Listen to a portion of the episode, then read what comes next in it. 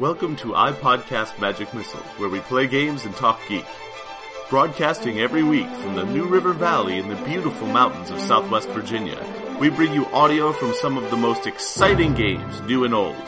No actual wizard spells here, just actual play from great games. This is iPodcast Magic Missile.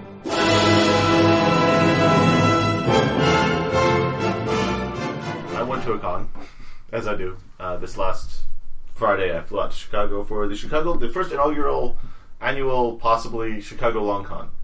And I explained this before, but a long con is a convention where instead of playing in you know four or five hour slots every day, playing you know two or three different one shots, you play one game, multiple sessions.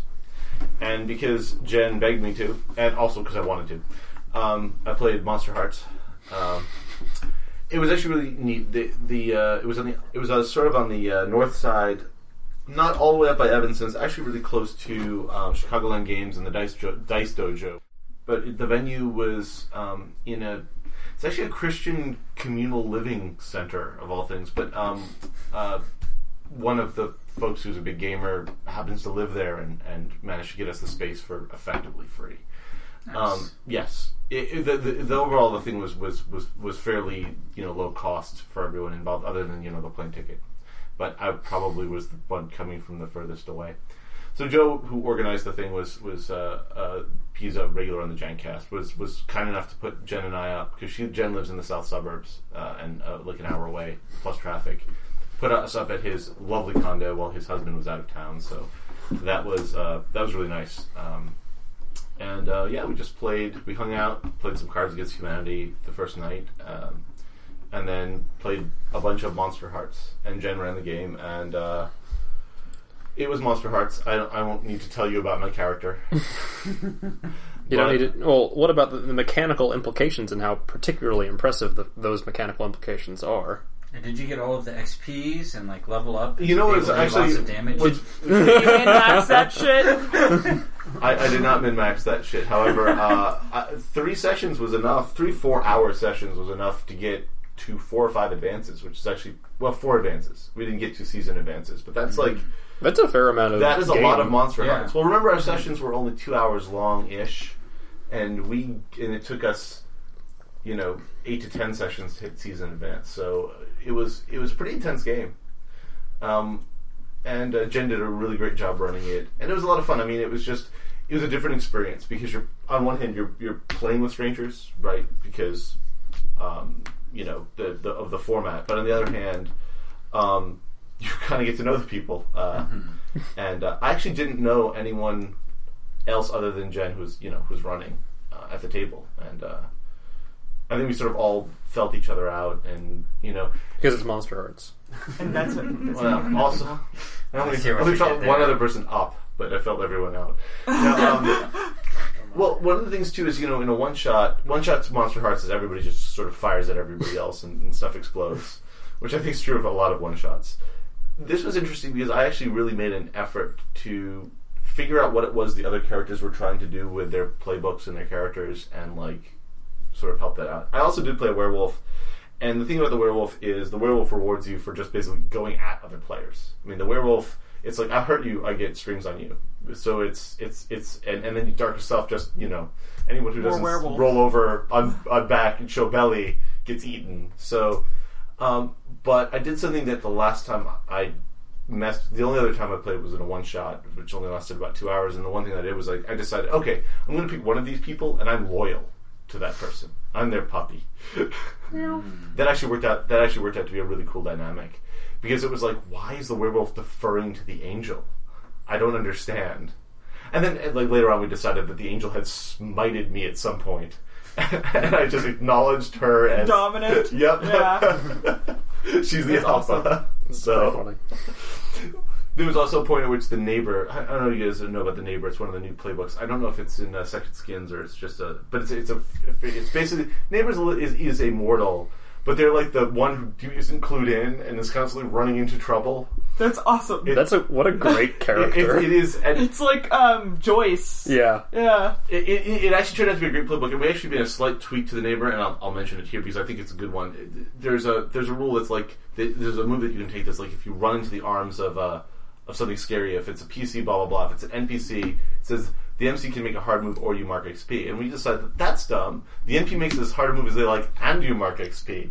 It's way better. and so so she was just jumping. She was always just running. Yeah, and the neighbor also has this wonderful move where. Um, TV watching vampires. yeah, it, it's it's if if somebody's if, if if they're into somebody, they have to start telling them all the reasons that they shouldn't be together and shut them down. But if they're not into someone, they they have to tell them all the nice things about them and turn them on. so the neighbor is just a trouble magnet. Um, but at one point, um, the neighbor who uh, I had perhaps scared a little bit. Um, you know, decided like we were all having a conversation. The neighbor just decided that she wanted to run the hell away. So she's like, "I run," and I'm like, "You do?" I got a fixed action pattern for that. yup. so that was that was that was a fun moment because she runs and I kind of look at Jen and Jen looks at me and like okay. but um, no, that was it, it was a lot of fun. Uh, there was there was there was homecoming dance and that, that didn't An important fixture of all campaigns. Well, the thing was that the other thing was that like uh, in a lot of one shots, it's hard to have like an event. You can usually set people up in a setting, but unless it starts at prom, you're not going to have prom. But we just decided, okay, well, the third session is just going to be homecoming. You know, so that that actually works out. I if, if you if you've never done a long con, I really do recommend you know that format. Like, and that's something we could actually do at the store. I mean, Yeah. we could, Yeah, you could just say, "Hey, Saturday, bye Saturday." You can do Or Saturday, Saturday, Sunday. That You know. yeah, because what we what we did was everyone showed up and hung out on Friday night, but then there was two sessions on Saturday and one on Sunday. And the thing is, we, we moved this because we were in a in a Christian you know communal thing. We moved the Sunday session later so that anyone who was you know doing church stuff could I thought you were going to end do church and then entirely Monster differently. Hearts. We played Cards Against Humanity under a giant mural of Jesus. It was That sounds kind of awesome. Well, that is exactly how that game wants to be played. It's true. It totally does. So um, We need to play Cards Against Humanity here. we we totally do. Does anyone have it? I thought you had it. I do, but I didn't bring it. I Um, think I. I think I. Did we have that? I have apples to apples. I've actually never played it. Apples to apples I is have like apples to pussy apples. cards. I have Against apples to apples. No, and Apples to Story Apples is Wars. Story Wars is fun. I actually did. We actually played Story Wars uh, briefly. Also, Jen has. Have you absorbed knitting? Everyone I know knits now. This is Whitney a thing. crochets. Well, That's true. Very different. That's that's. I true. told you this was going to happen. I'm not even terrible. Your flag is awful. It's all one color. It's like a I feel like I'm gonna show up and you're gonna be like, you know, wearing one of those like babushka things. It's Greenland's knitting flag. it. Wait for it. no, I have to be able to like knit something other than a scarf first. Yeah. Um, but anyway, yeah. So so that was cool. Yeah, we should totally do that. Like, I think a, a long con would be a fun thing to do. And the other thing sometimes they'll do is, and we're going to try to do this. A lot of long cons they pick a single game, Marvel Heroic, Dresden Files, Monster Hearts, whatever, and they just have like multiple tables of it, and each table's like a different scene, and so people move back and they have multiple GMs, and people move back and forth between the different, you know, depending on what they're doing, Oh, which also you is kind have, of like- interesting. the big game and the classroom Exactly. and like the. That's a really cool way of doing like, it. All occurring simultaneously, and then you're like, I'm out of here. Yep. Gash, and then you're like, I'm going to the game. It, it does mean that there's more. it does mean that there's more coordination, but it also means that like if your characters aren't in the same scene, they don't necessarily know what happened. But you know, you can always tell them or text them. People can be passing text back and forth between tables. I'm serious. Like it, it's a neat idea, and it works really well for certain games. Why aren't they actually texting? But you could also be texting, although that means that you, You have to necessarily give want to give someone your everyone phone your phone number. Also, not everyone has unlimited text still. Yeah. Really? Weird. I I only have I mean, a you, could use G Plus chat Yeah. because everyone is on G Plus, and everyone everyone circles everyone else on G Plus. That's true. Yeah. What, what's true? Not, everyone has a smartphone. What weirdos? Story Wars. I totally cheated at Story Wars. Well, I totally cheated at Story Wars. But, like, I forget who's. oh man, I'm trying to remember whose set of story. It might have been. It might have been. Uh, it might have been Kelly's. Th- There was uh, somebody was like they just got Story Wars and they they had kickstarted it, and so they had all the blank Yeah. Story Wars cards. Like, feel free to like pull one out and make your own things for some of these. And so like the last fight was on a volcanic island, and we decided that it was uh, time to like like make the the, the challenge was to make the volcano erupt or something like that. And so of course I made a card with Pele on it. You were doing it wrong because you, what you have to do is get a bald, mad, evil scientist who has a drill uh, with a nuclear bomb attached to it that drills to the center of the Earth and then blows up, causing all all of- okay, all yeah, well, volcanoes to, to that could have been the the, the, the, the artifact of the I think that would have defeated Uh, uh, I don't- Pele. Gotten a bunch of orange crush cans, and Tom Hanks carrying his floatable luggage. Tom Hanks Oh. also would have been good. Yeah, for that would- would've worked as well. Yeah, but no, That's more metagaming than cheating, really. it was fun because when I flipped over the card, everyone was like, I would have used Melisandre, maybe. Maybe Danny. "Well, it looked like a tropical island." I had to go with Pele.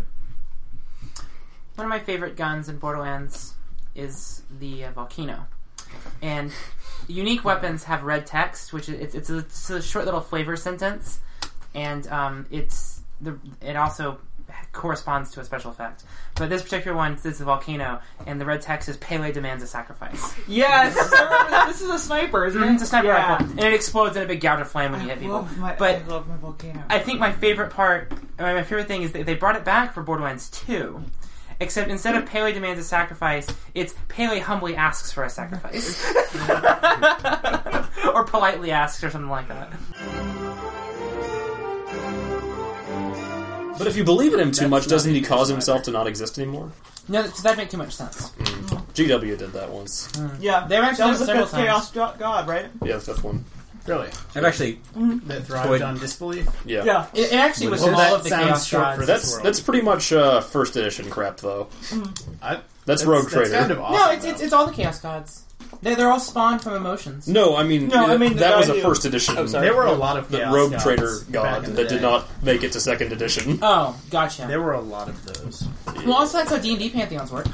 Um, they, they they they exist based off of belief, and It so depends on Voldemort. the. It depends on the um, on the the setting. I think it's Almost- explicit in some settings and not in others. Almost every 3-5 character worshipped Olidammara.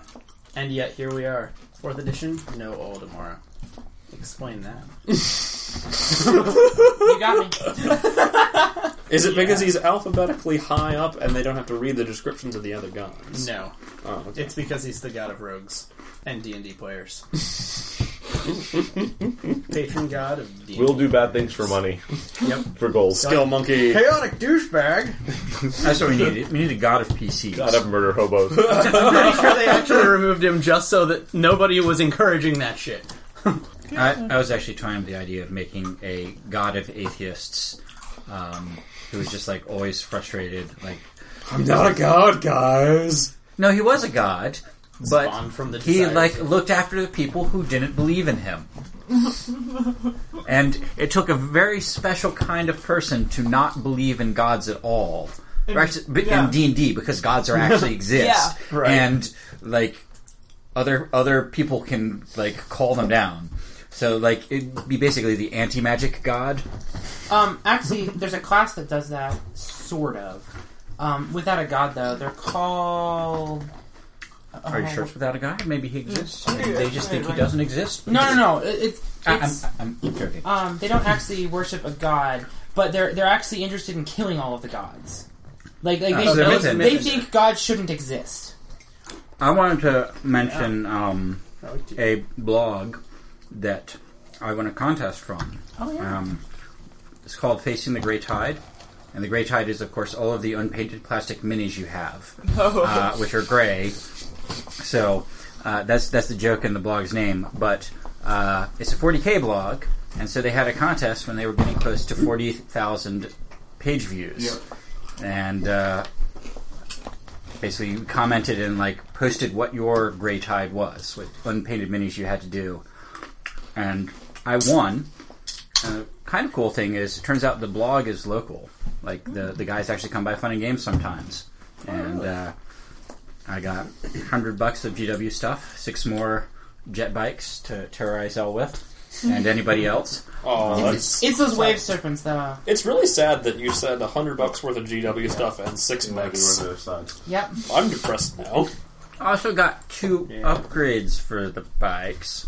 But yeah, GW, stop pricing me out of my own game. hundred dollars doesn't really get you a lot of GW stuff. That's like two models, maybe. Because I was looking at the Tau stuff too, and I was like, oh, But see, the I tower get are a- big models. yeah. Where it really eats you is Sisters of Battle. I was looking at oh, that today. Well, don't They're look at still that. metal. Don't look at that.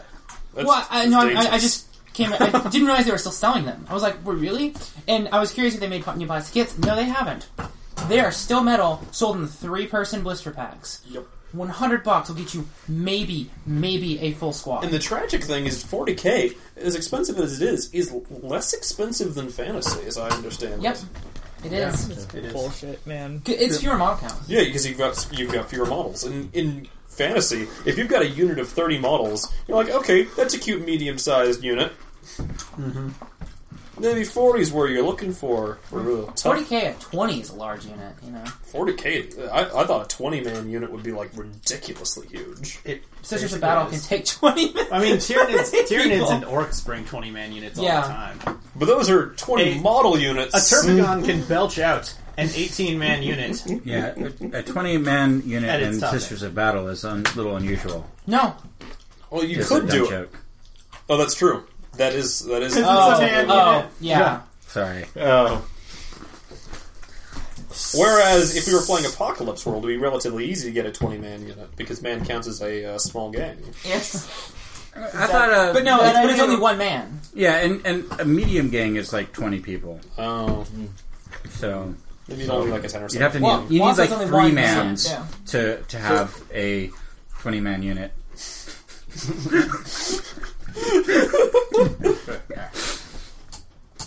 Math. But yeah, uh, Evan is pretty awesome. What were you saying, Dave? oh, you what you actually said was you. you I think it was you. You brought talked about gods in in D and D, right? Yeah. And it's really interesting because I mean, how many? And, and let's be honest here. We know that like not all of the our gaming group are atheists. Not all of our gaming group are theists. But I think gamers in I'm general neither. Tend to be somewhere on the spectrum of not believing in, mostly not believing in God in the traditional conception thereof. It's probably due to how Satan loves board games. It's true, he does. Satan loves board games and he tempts people who are Uh-oh. weak like ourselves. It's Mazes and Monsters With a his- far out No, game. I All right. did get my Get- get some toast, get some toast, and put jelly on it. And we will drop it on your rental carpet. Oh no! He put jelly on both sides of the toast. We're doomed. No, no, we just made a perpetual motion machine. Unless the devil's here. So It'll land on both sides. Oh, It'll just It'll land on stick both sides. the The carpet will go jump. What's that in the middle? Accidentally Like that. jellied two pieces of bread.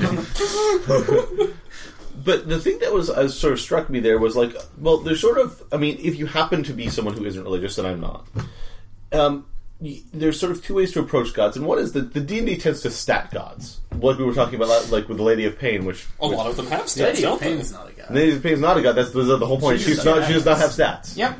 But she's like one of the few powerful entities in the D and D verse that doesn't have I have. think she's the only, actually. She may be the only one. Yeah. Um, She- only one left, anyway. Yeah. Earlier editions that had more, I think. What about like Drizzt or some bull- bullshit like that? Drizzt started out like a million different Elminster. times. Hell You monster. just He's pick like the best three one. You had to make up new editions. classes whatever and rules you're- and prestige classes for Elminster so you could have all the powers that he had. but um, so here's the thing, right?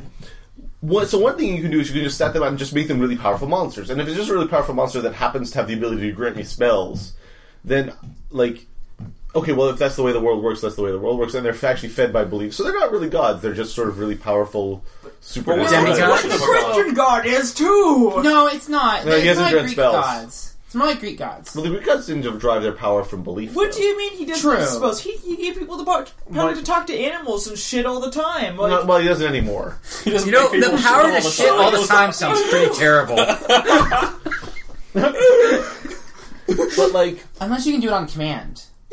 And you can use that as like a defense mechanism. so so I guess I guess my my my sort That's of not all the time. Well, sure it is. If you're in a very stressful situation, That's a question of and any you just time. start rapid Yeah. firing shit out of your ass, just like, pe- Bam, bam, bam, bam, bam. What is the animal that uses that as a defense mechanism? There It's like a are. lizard. I think there's I'm several. sure there's at least one. I think it's a lizard that should I've heard of this. just like yeah. Well, well, well, Does it spray No, feces whales out do of it. its eyes? Whales do it. No, whales that's do blood. it. Yes, whales do it the way squid release ink. Did you guys hear about this? That's gross as shit. There are like blue whales, and they have like. well, that's beautiful, and I love you. Plus one for Gryffindor. Yeah. I'm only one. Too bad. Gryffindor Yeah, gets you're the Gry- point yeah, anyway. Gryffindor gets the point. No! Plagiarism. Quick, poop and flee. So we were talking about gods. Seriously though, like the Old Testament God though is the only coherent version of that thing, and I'll totally buy that that is like you know like a you know just like a badass jealous ass motherfucker who's powerful. He's You just going to smite you out. because his, he was better than all the Yes, other gods. and he's Who like, you- you know, like, who we're not supposed sorry, to believe in, Sorry, because they I weren't killed real." your kids, Job. Here's five more replacement kids. What do you mean they're not the same? Actually, did, did he actually say that they weren't Humans real, or did the look Old the same to Testament God just say you anyway. weren't supposed to I worship? just said you weren't. he said, to "Don't worship other gods." That's Yeah. really interesting. yeah, You shall have no Old other gods. Testament No, God not even- makes not sense even that. cognitively. You shall have no other gods before me. Yeah. He didn't even Well, say you that's couldn't true. have them. That's he just true. said you couldn't have them before me. Holy shit. Yeah. Yeah, It's worded pretty. It's worded he did pretty. And say in they were- he was Godspell, jealous. Jesus said that you can't worship both God and money, Also, which is a isn't well, everything next. before him because he's omniscient? Well, okay. This is I'm not what sure behind that him. God was omniscient. No, I'm not sure it was either. Omniscience Yeah. comes in later He in had the Theodicies. Very highly advanced uh, observation devices. you're saying God is an alien. Spaceship. That So, so here's the thing: like, if you treat gods as just ultra power, like basically big demons or you know weird aliens with with you know ultra advanced tech, that's a that's a easy sort of out, right? Mm-hmm. Because e- then even if you're an atheist or whatever, it doesn't matter because like kind of- so you, you could treat them as this just really powerful monsters, right? And they have these powers. That and one of their powers is they can give you spells and heal the sick and this and that, or hurt or hurt the the un, unsick, whatever or hurt the sick. or this you, any of the above. And so, like, and again, you like you said, the Greek gods had a lot of this type of they're they're just really powerful beings with agendas, right? And the Norse gods, in some ways, were the same way, right? They like being And the Old Testament Christian God. Oh, at first, and well, the Jewish god at first. By the what I said, time it Old was a, Testament. well, okay, uh, the Greek gods really like being worshipped because it, they like the flattery.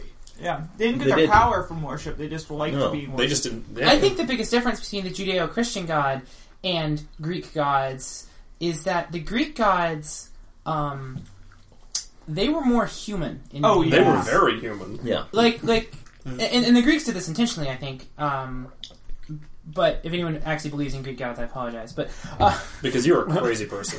but, but like, Sorry for your I life. I feel like they, they designed them intentionally. The, the, the Judeo-Christian God, I think, is, is relatively unique.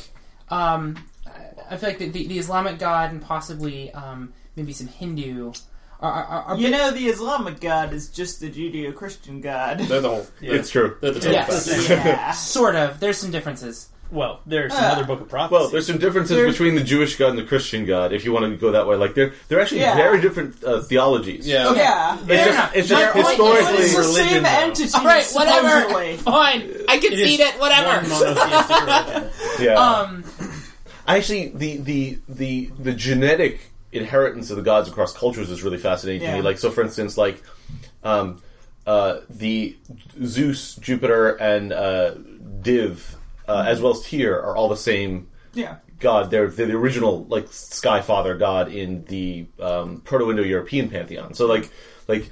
I don't know, they, t- they take on different roles in the different pantheons, although it, he remained the, the top god in the, the Greek and Roman. And they're also big into fertility, if I, if I recall. What? They're all big into fertility, if I remember correctly. Thor was actually, I thought, of, wasn't he the male fertility god? in- Yeah, I believe so. Yeah. But no, but no, Tyr, not Thor. Tyr's a different, or two, Yeah. yeah, um, is a is a different god. But like, Lightning No, no, got- Thor was not fertility. no, Thor was. Tyr oh, was one of the elder dragons.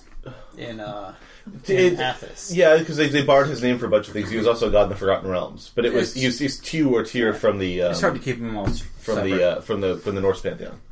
But like, and then then there's yeah there's there's um, what's interesting actually is that that there's so there's El, uh, who is the Judeo-Christian god. El just means God though. So and Allah just means the God in Arabic. It's it's the same root, but it's the same root, right? So, um, you know. Uh, but there was a Canaanite pantheon that had a bunch of other gods, Yeah. some of whom are tangentially mentioned in the Bible, um, who all sort of fell by the, the wayside. Um, but I, I wonder actually if there's any connection to any of the Egyptian gods because Egyptian also is Semitic language. Semitic language or Afroasiatic language? I always forget. I think it's Afroasiatic. it's Afro-Asiatic. I'm not sure it's Semitic. Um, but A, yeah, a lot of it. Uh, We're talking about.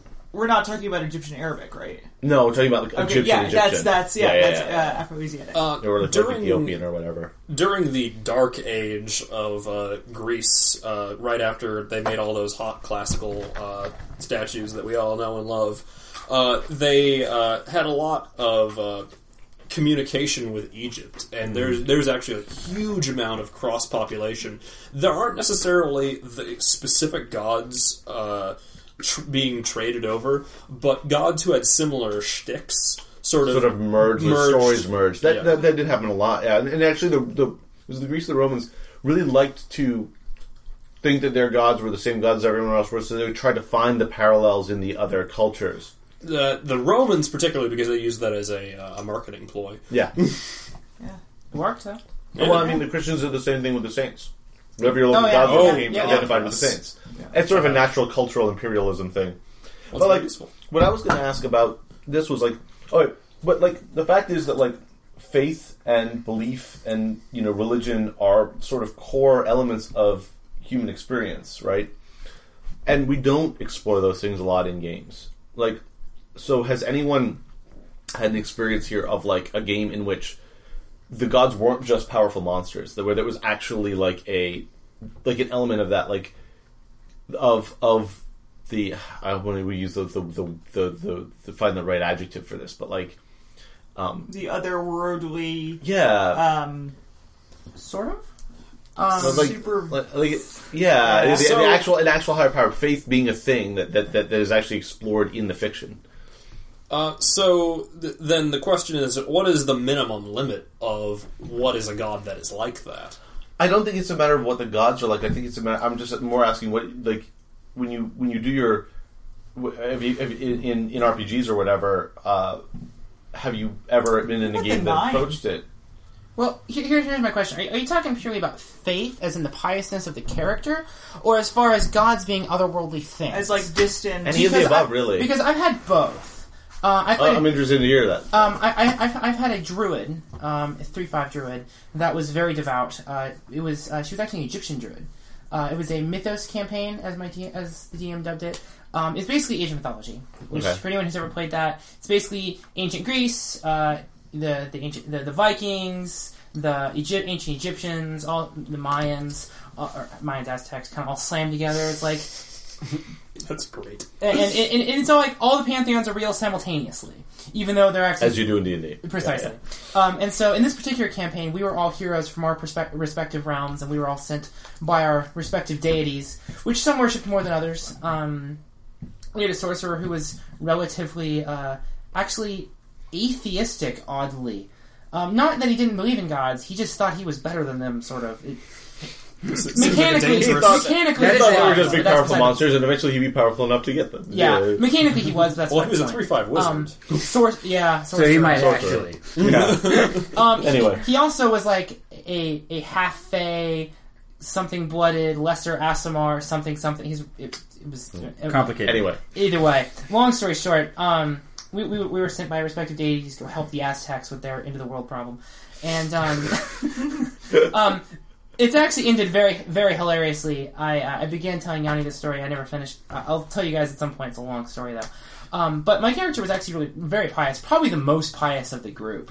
Uh, we did have a cleric of Zeus, but he kind of went around just doing fuckery, um, literally and and figuratively. sounds like a good. like Um, Zeus, it- oh yeah, I mean, fall following in the footsteps. followed in Zeus's footsteps, but was not particularly pious. I think I feel like my character um, really took the religion seriously. I actually looked up. Yeah. Um, she worshipped. Um, uh, what's the name of the uh, the war goddess? It was actually war and fertility. It was an interesting combination. Hot. Um, Nice. yeah, it was. It was. It, it, some some some people split it into two gods. I wish I could remember her name. We can look it up later. Yeah, yeah. Um, split it into two gods. The goddess. Uh, it's, it's the cat faced one. Yeah, the Um, lion. Yeah. it- Someone it's- actually was posting an awesome comic about her on Tumblr today. It was really cool. It's the, the lion or the cat, but like some places combine it. I, I chose the combined one um, 'cause I thought it was much more interesting. So, so what, was this supported by the rules, or was this something that you guys chose to do this way? Um, this is something we entirely chose to do this way, um, and which is why I, I, I say my character was was rel- relatively pious more than everyone else because I actually looked up actual ancient Egyptian religious practices, and I didn't copy it exactly, but I- I, brought in elements as I saw fit.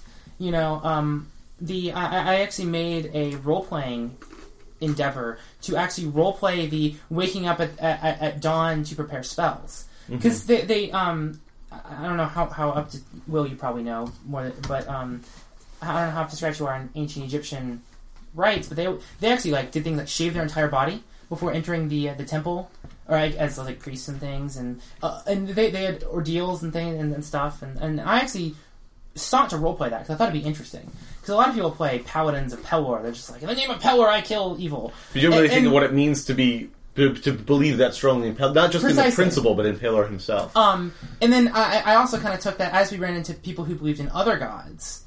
I kind of there there was a little bit of friction there, as I'm kind of like, no, my god says this, and I'm gonna do that because my god told me to, you know, and, and because the gods were real and actually talking to us, it added some power behind that. Um, the the uh, the other thing, the, where gods being kind of eldritch, spiritual, distant things, played a Pathfinder game actually, um, which w- was actually an interesting mix. We had uh, we had two gods, we, we, had kind of two pantheons, in, effectively.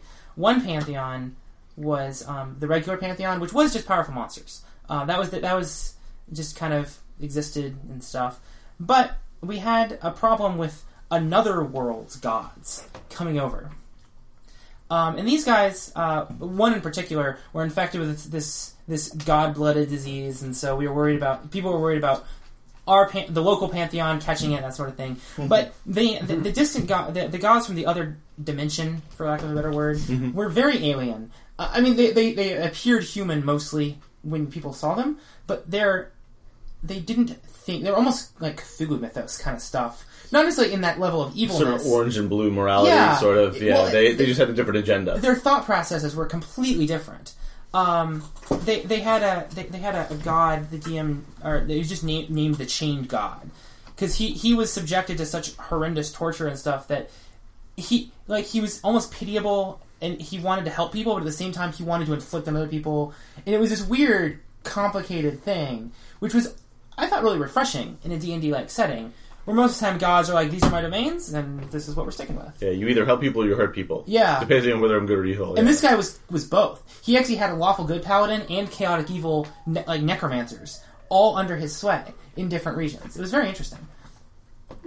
Um, but yeah, that, that's my experiences with gods.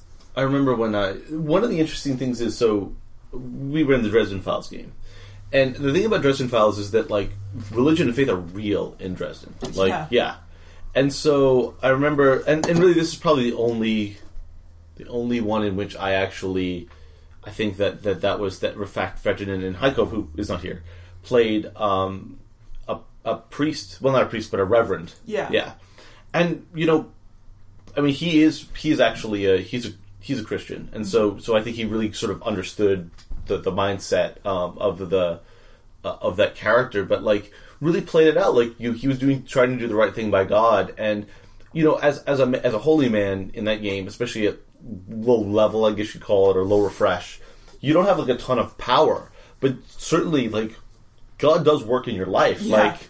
Like the spend a foot pay, fate point to show up to help people sort of thing. That Like, was God- so awesome. it you could just be anywhere. so like like it was like that so it was that sort of thing it was like it was like like it was very subtle but it was there and he played it straight and he played it. I mean, because because he I think he identified with, with what that character was doing, and then you, could, you guys could add more to that that that that particular campaign. But I thought that was, I I found that very refreshing. In fact, at, at first he was actually very upset that in order to play a, a reverend, that put him in a playbook that was not vanilla human.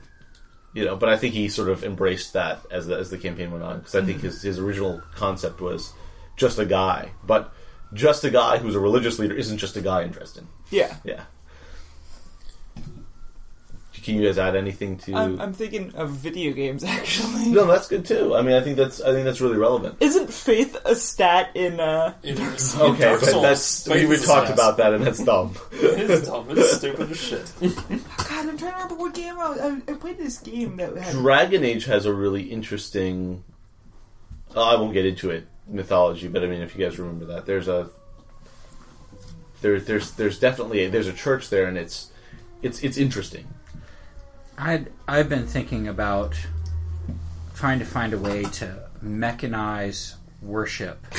Um, it- I give me Battle suits and tanks. that's not what I meant, though. That Drive sounds pretty awesome. I want you bless them with my holy instrument. but you know, a, a lot of a lot of religions slash superstitions have things like you know, you say a thing when a thing happens, or you do a specific thing at a time, and the the thought was, you know, if you do this enough, you sort of you you build up standing with your god, mm-hmm. and then you can like call down favors, but you know, if you forget to like say the right words as you go through a doorway, you're going to lose standing with the god, and you know when you try and turn undead, it might not work. But, But- I couldn't think of any good way to actually like make that interesting. I think that's a really play. neat idea, but it sort of also is the same as statting up gods. It makes them something mechanical as opposed to. Then your character doesn't have a reason to have faith other than that the god will actually help them if they follow the, the, the formula ABC, right? I, Right, I, I right. think what I would actually do with that is I wouldn't actually technically mechanize it. I would mechanize it in the sense that the DM has the ability. I mean, the DM does, but like I would tell the player this and be mm-hmm. like, "Your character believes in this god.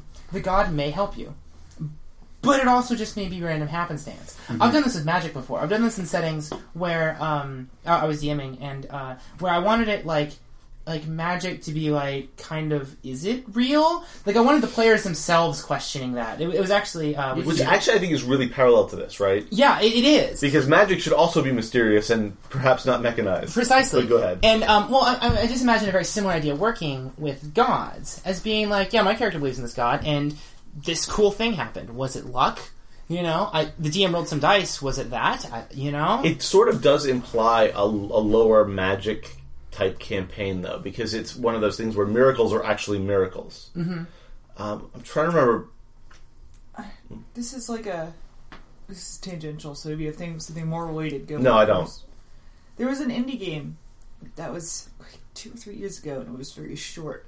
I don't remember what it's called, but I'm sure I will. And if we, if I do, we should put it up on the link. Describe what it is So about. basically, you were it, you were it, like an adventurer, um, but it was less of like a you know Skyrim Legend of Zelda, but and more of a kind of like um, the tone was almost like Game of Thrones ish in terms of like low fantasy.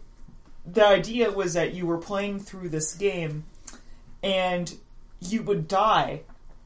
Or something bad would happen to you, and you were being kept alive by this kind of cruel god that you never see and is like referenced to, and people talk about their faith in it and shit. But the only interaction you ever have with this god is that he's forcing you to be alive throughout the game, so you have to keep on going and doing. that really doesn't shit. sound familiar, but it sounds really cool. I'm trying to remember what it was Is it a two-player game then, or No, no, it's it's a solo game. Okay, Yeah, it sounds like Planescape Torment. Um, Planescape Torment is just an outstanding game. I don't. That that is a theme Yeah. of that, but I don't I know if because it's. like you know there was never a name for the god other than like you know just it was super super wasn't it distant. Planescape, or am I thinking of something different? I have no Planescape idea what has, it's called. Has the has the nameless amnesiac immortal trope, but it's for slightly different reasons. Actually. Well, you you had you were a person who knew who they were. and yeah. So like that. it's Uh, this was just like you were being kept alive to finish this, and you would, I know, you I've would seen not it. let you die. It's on Steam, right? It's, Yeah. a, it's an isometric thing It's on what- Steam. It Hold was an I'm- indie I, game. I know exactly kind. what you're talking about. I'm Okay, out we're there. Good. We're good. We're good. We're good. Yeah, but I don't know why my computer. that sounds. Yeah, you know what I'm Yeah, I do. I thought it was. Yeah, I thought it was Planescape because I, I can see the screenshot in my mind and it looks kind of like. Yeah, You know.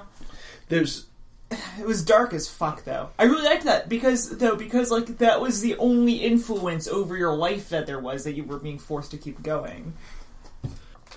I'm listening to an actual play of They Became Flesh uh, right now, and that's a, that's a recent indie RPG. And basically, there's your the players play as fallen angels, uh, and the, one player plays as humanity, and, and so they play all human NPCs. One player plays as God and God's angels, but God doesn't. I think God doesn't show up so much as his angels show up, and they all have revelations which can be contradictory that they're trying to enforce. That's awesome. That's really cool. So it's it's, it's very. It, I, I I like that setup. I, I have to hear how the I, I will- I have to hear how the game actually plays, and, and I think a lot of game systems don't. We always want to make everything tangible. I think a lot of, a lot, and I think a lot of role players aren't necessarily comfortable. Well, it's the same problem the Cthulhu games have. Uh, like Call of Cthulhu makes the monsters tangible by setting them up. You yeah, know? which is not how Cthulhu works. It, it's it, yeah. it's bullshit. I uh, and that's why I like the Lady of Pain. Well, that's why I like Cthulhu the Dark because in Cthulhu the Dark, one of the rules is you can't fight a monster. If you fight a monster, you die. Well, you can fight a monster, but if you fight a monster, you die. You cannot possibly beat a monster. I, I just think it's such a it, it's a very unfortunate th- thing that it's not something I feel like it's the place to explore that if you know you have a very large you know liberally religious uh or not liberally uh like casually religious um an agnostic and atheistic group it seems like the a really good way to explore what faith is like and stuff like that Exactly. Well, it's like it's like a lot of what we do here is exploration. A lot of what we do is playing the other, or it's exploring some part of ourselves that we're not comfortable exploring in other ways, or seeing what it's like to blank. Right. I mean, the thing about what, the things that we have done here at this table. I mean, you know, Whoa, you can't you can't talk about that on the podcast. Yeah, if you fun and games over the table. if if, but like, like but, if you but- want to hear about it, you have to listen to the podcast. You can't listen to the podcast to find out about it. but seriously though, like, like, and that we haven't really explored that. Like, it, it's it's just interesting to me, and and I'm wondering if there's any ways that people, like I said, if if anyone else has any ideas of ways to bring that into your games and make that like a thing.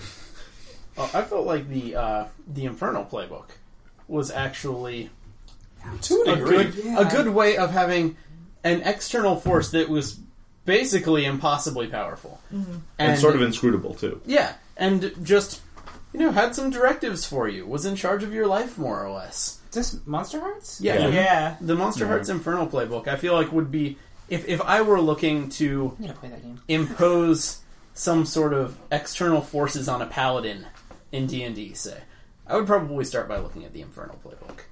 Yeah, no, I, I think a lot of It's the really interesting AW idea. and powered by AW games do a good job of keeping the mystery mysterious. Like D and D, you've got magic items. You've got a plus three magic sword. In Dungeon World, you don't really get a plus three magic sword.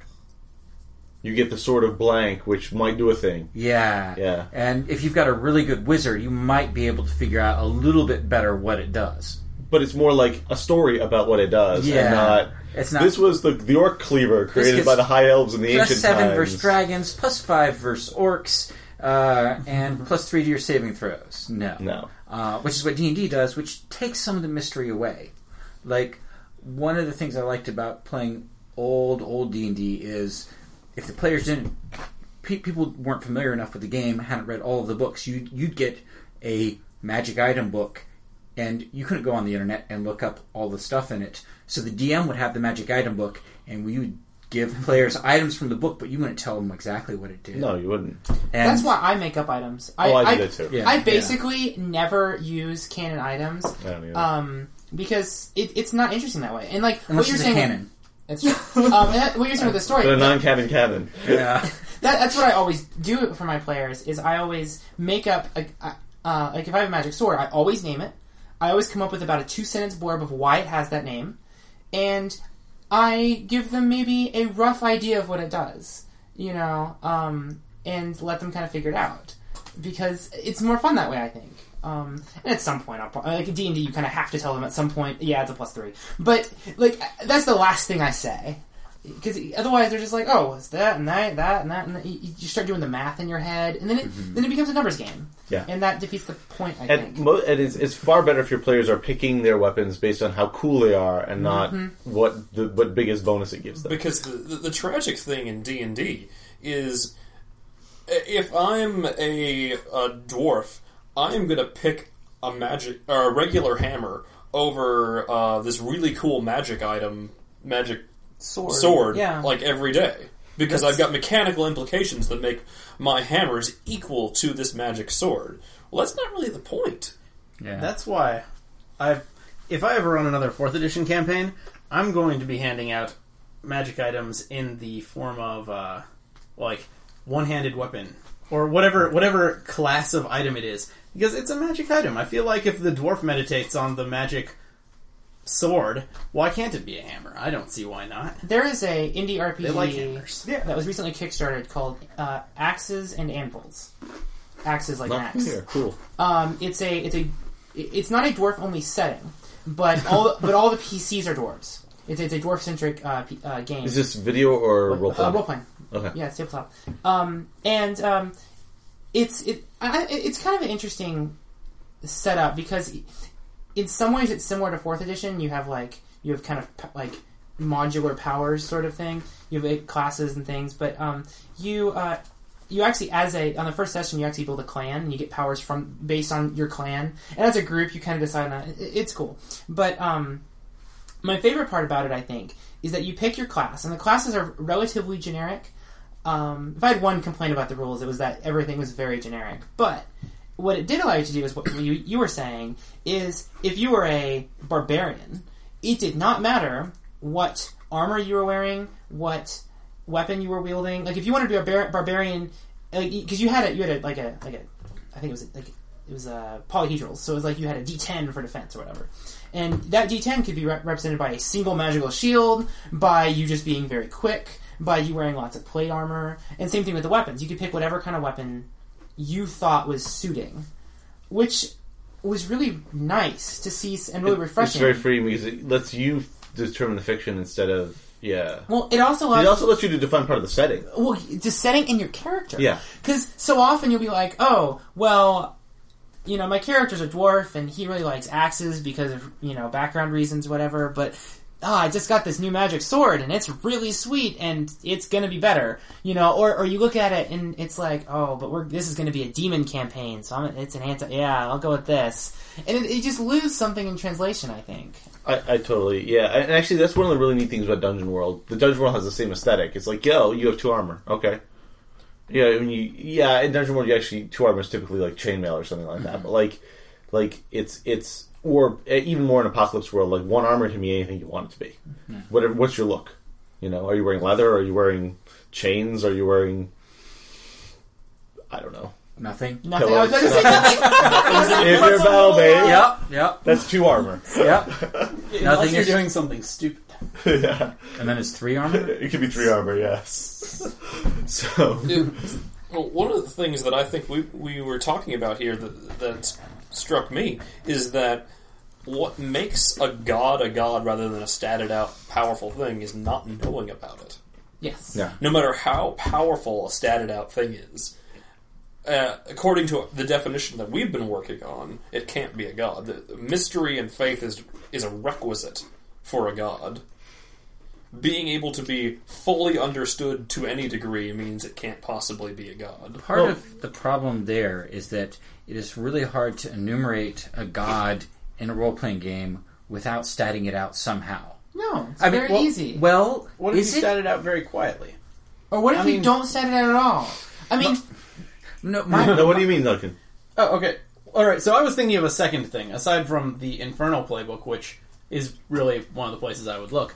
But the other thing I was thinking about was in like fourth edition because you know it's just beat 'em up game. Um, is I would look at say relics. Like the the here's the things that please your god and here's the things that displease your god. And you know, maybe tell have the players come up with it because it's their god. Mm-hmm. But then you, know, you don't have to tell them if their god is pleased with them or not.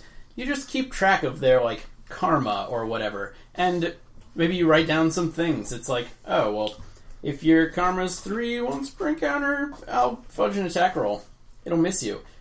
And so then they have there there's an invisible hand on the scales, and if they're running around like peeing on homeless people, and their god is the god of homeless people, then maybe a lot more attacks are hitting them, and they're like, "Oh no, my luck is terrible," and you're like, "Yes, But yes, if it it's the is." god of peeing on homeless That- people, then they're okay. yeah, then they just keep getting missed, and everyone's like, "Why do they get to get missed all the time?"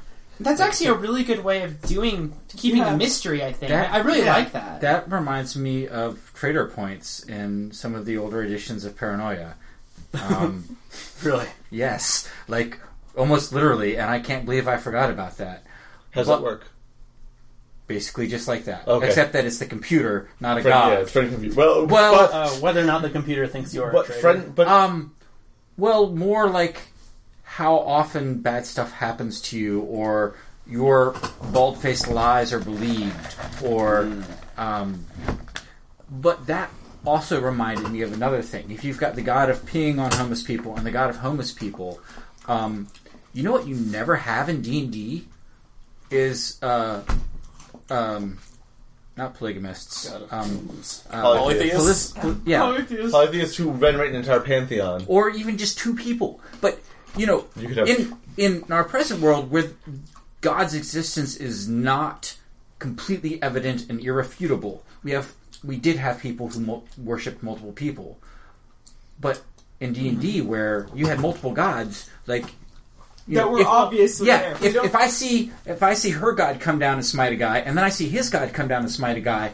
I'm going to believe in both of them, And, and in I fact, might- most but they already most people in his- all of them. most Yeah. people historically would give offerings to different gods depending on what they wanted, right? Yeah. And that's like the idea that you have a polytheistic religion and yet you only venerate one of the gods is silly. Well, the problem is But that what gods they're aren't like vending machines. You can't It's just put they attention in and they'll put out some I, I know. Yeah. I, I Well, get That's that. actually You goes know, back to my knowledge, whole to the Temple of uh, mechanistic Yeah. and If you want worship idea is battle blessings, you know you go to the Temple of Cord. yeah maybe like- when you know go through a door shit. you have to say a It's prayer like in grad school. but you know, you, network say with a prayer whole either Well, to like God, God A or. God B when you go through the door and you know if if you if you say the the war prayer when you leave your house then the war god will be more happy with you but what if you say the fertility prayer uh, because you're I'm not trying allowing that in my D and D campaign. with fertility prayers They don't help you.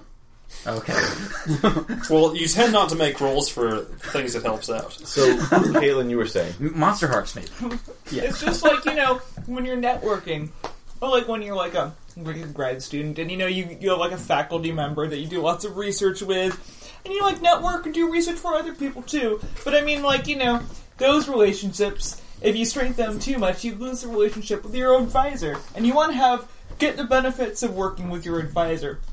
So you just kind of focus on one person's research or one god's works, and you guys the other things, you know, they're there, but you don't focus on it, you know. but but you still include them mo- Right. like nominally. Are you saying that advisors are sort of mysterious and inscrutable beings? yes, yes, I am. You know, I Who still, have the power to destroy your life, I still haven't or gotten bet, my or, email. or make it beautiful. yeah, I still haven't gotten my emails back on uh, my classes for next semester from mine. She's Yeah. a terrible, terrible advisor. maybe you haven't been like doing the right sacrifices I, th- I think that's right. You need to shake a My dead chicken advisor over is her desk. amazing. She's Yeah. adorable. But there's an altar out back if you want to go burn some offerings. Hmm, okay. So I, it does actually. It's interesting because I think computer and paranoia does actually qualify as a god under the definition that we're using. and actually a lot better than like most D and D gods. Oh, of course. I would say so, yeah. yeah, Um, but it's, it's not actually a supernatural being. It, it doesn't. seems But then that it way. doesn't matter. That's the point. Well, is yeah. it's not what Being makes it. inscrutable and in charge Yep. is kind of the And target. basically all powerful. So So wrong. an advisor. I, I've, I've told Yanni this, but there, uh, there's a. I, I love mysterious beings like the Lady of Pain. One re- the reason I like her so much is because she's not stated. Yeah. I think that's lovely. I love mystery, and the Vorlons are the exact same way. I, I, there's some old uh, uh, Bab Five RPG, and the entire entry for the Vorlons is like because it's going through all the, all the races and their stats and shit, and it's just like you lose. Trust me, you lose. that won't work. No, not that either. Not even that. You lose. I love that. And that's, that's the whole entry. Well, it's you like we were talking about before too. Like, like um, it's really, it's really disappointing when you see the Eldritch Horror on screen because it can never be as interesting when you see what it looks like because it's supposed to have all sorts of like to be undescribable. exactly it's supposed to be undescribable and exist in all sorts of dimensions that your eye can't Well, process. You're just seeing the part that's not feasting on the flesh of other dimensions. That's true. But it should can still be indescribable. And and the point where I can describe it in its entirety, You can't describe it in its. do you know? Do you know what the best? the Do you know what the best on-screen The end of- Eldritch Horror was in any game? Who played Star Control? Star Control Two. The Orz. No, no. I was Just, just, just the two of us. Just the two of us. the Orz were adorable. They looked like little clownfish, and they spoke in starfish language. I mean, they basically like every other everything was happy campers are the best. Mm-hmm. It is. I am expanding to meet you, and all this like and like like untranslatable words would be in asterisks. They were terrifying. They mm-hmm. were the fingers of some sort of extra dimensional eldritch horror that lived below. and they were these adorable little clownfish thing. we are many fingers. you see us as separate bubbles, but we are, we are, we are Orz. Like, and it's like this. They're, they're chipper and cheery, and um, what's this game? Star, Control, Control Two. It- The Ur-Quan Masters. The Ur-Quan That's what Ma- I told you. the Ur- Oh, it's that one. Yeah. yeah, the Orz are You need to play that. You need- you Okay, need to play yeah, definitely. Yeah, they've remade it as, a, Everybody as an needs to open play source or freeware thing called the Ur-Quan Masters, based on the 3DO version, which had a little bit different music, etc. etc. Anyway, but yeah, so the Orz are terrifying because like they're they're perfectly willing to help you. They're badass in battle. Like they're they're they're fun. They're chipper all the time. They'll don't ask what happened to the Androsynth. Don't ask them what happened to the Androsynth. Is that like a machine that makes men? The Androsynth were a race of synthetic men who broke off from humans ages ago All right. and became battle thralls of the Ur-Quan um, and became very powerful, and then just disappeared. And their home system is currently occupied by Orz, and we don't know why. And you'll never find out. But if you go to the surface and, and start send scientists in and start researching it, they don't come out well. Just put it that way, and don't ask about the Androsynth. Well, damn it! Now I have to go do that and ruin the save game. Fuck. You do in fact have to do it really same game. But it's but it's like, they were they were the best because because they because again they didn't try to portray Eldritch horror.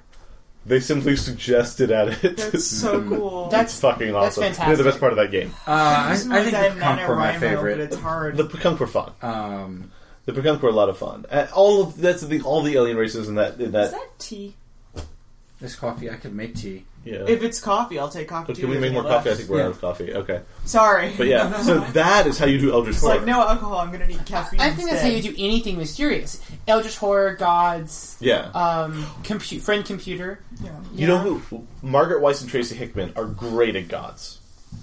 I don't. Uh, if you've ever read the old Dragonlance books or Yes. the even the Deathgate cycle, their their high god, their their space Jesus, as it were, always manifests as a kindly old wizard in all of their books, even in different universes. I know a show where they have it as a kindly British man. There you go. But the but in the canon, I think he is. but the but the but the point is that like he exudes all of the positive aspects that you'd expect, but he's unassuming, and so you know that there's this immense power underneath there, or you suspect there is, because they never come out and say that he's God. but you, you see what I'm Sure, saying? it's not just like the 14th Doctor. No, the thirty second Doctor. 32nd. Gandalf. but they don't. Yeah, they don't. In, in you know in Dragonlance, they don't show you Paladine. They show you Fizban, the wizard. Who is like also great because he's sort of their their response to Elminster because he's this bumbling old guy who can never remember any spells. See, that just makes me think of Fizzbitch, which was one of the fake energy drinks from. There you go. Our It was Ruined forever. Thank you, Caitlin. Fizzbitch. Dove.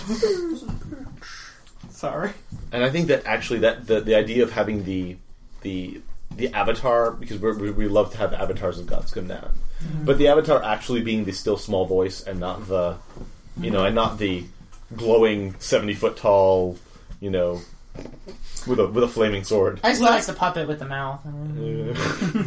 last year for Nash uh, for NaNoWriMo when I tried to do it for a while, I had uh, I had uh, folklore Jesus uh, as a character, like like the one from like uh, some of some of the fringe Islamic folklore where he like goes around healing animals and like talking to animals and being like Kicking mountains. kicking mountains, being frustrated, and like always in this passive aggressive battle with the devil. So he's like always talking about like he like in order to enter the kingdom of heaven, you have to have complete loathing for everything on earth. Like that was one of the tenets he had.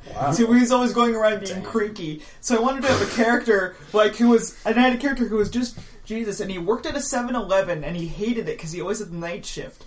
And that was just like you know I just followed this character for no reason for days because I couldn't think of any plot. So it just ended up never going anywhere. But the point is, it could have gone somewhere. This podcast is fully copyright by its hosts. Visit us at podcastmagicmissile.com. I Podcast Magic Missile, attacking the darkness since 2012.